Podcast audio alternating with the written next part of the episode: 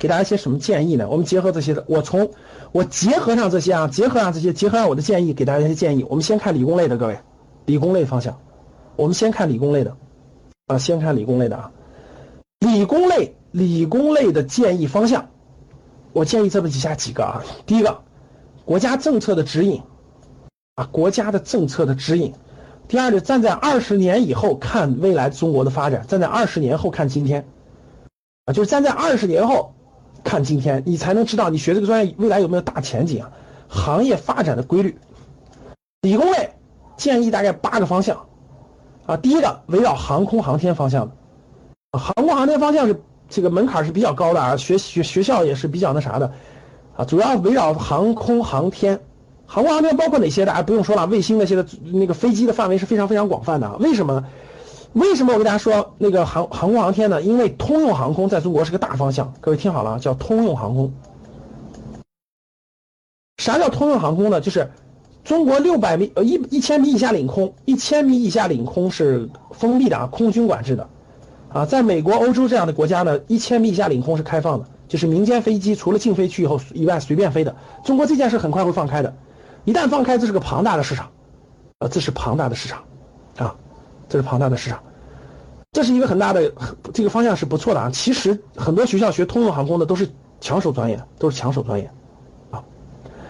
第二呢，就是这个海洋，围绕海洋的啊，看刚才我说了海洋的，看海洋资源与环境，围绕海洋相关的各位是个好是个很好的方向，海洋相关的能围绕海洋能源、海洋工程、海洋勘探资源等等相关的专业。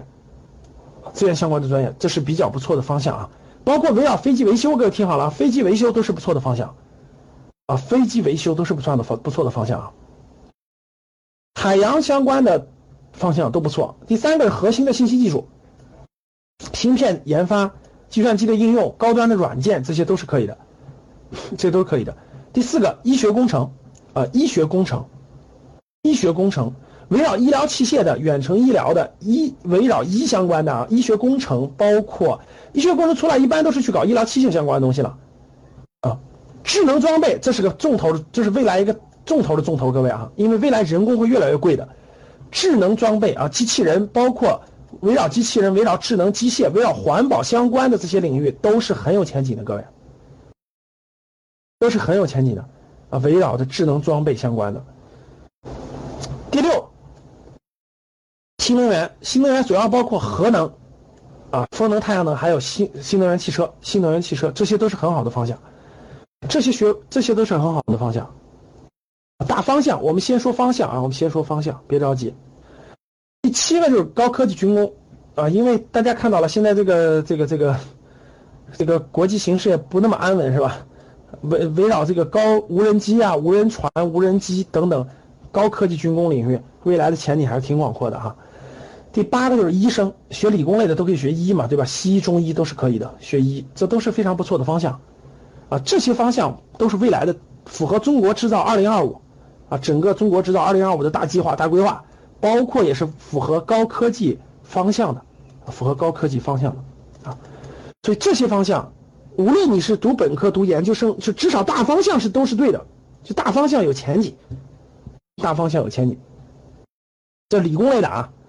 像什么钢铁啦，什么这种这种其他很多传统行业，大家就别学了，呃，你学出来不好就业，尽量别学了啊。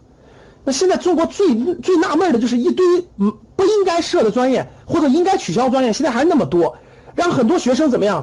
一服从一调剂就全调剂那那些垃圾专业去了，你怎么办？全调调配的垃圾专业去了，有时候这是没办法的，只能干嘛？第一，自己辅修第二专业；第二，这个这个这个这个这个尽量就是。专业再差，其实只要你努力的话，我觉得它不影，它不太影响你的命运。各位听好了，其实不太影响，就不能说有对你那么那么严重啊。好了，这是理工类的方向。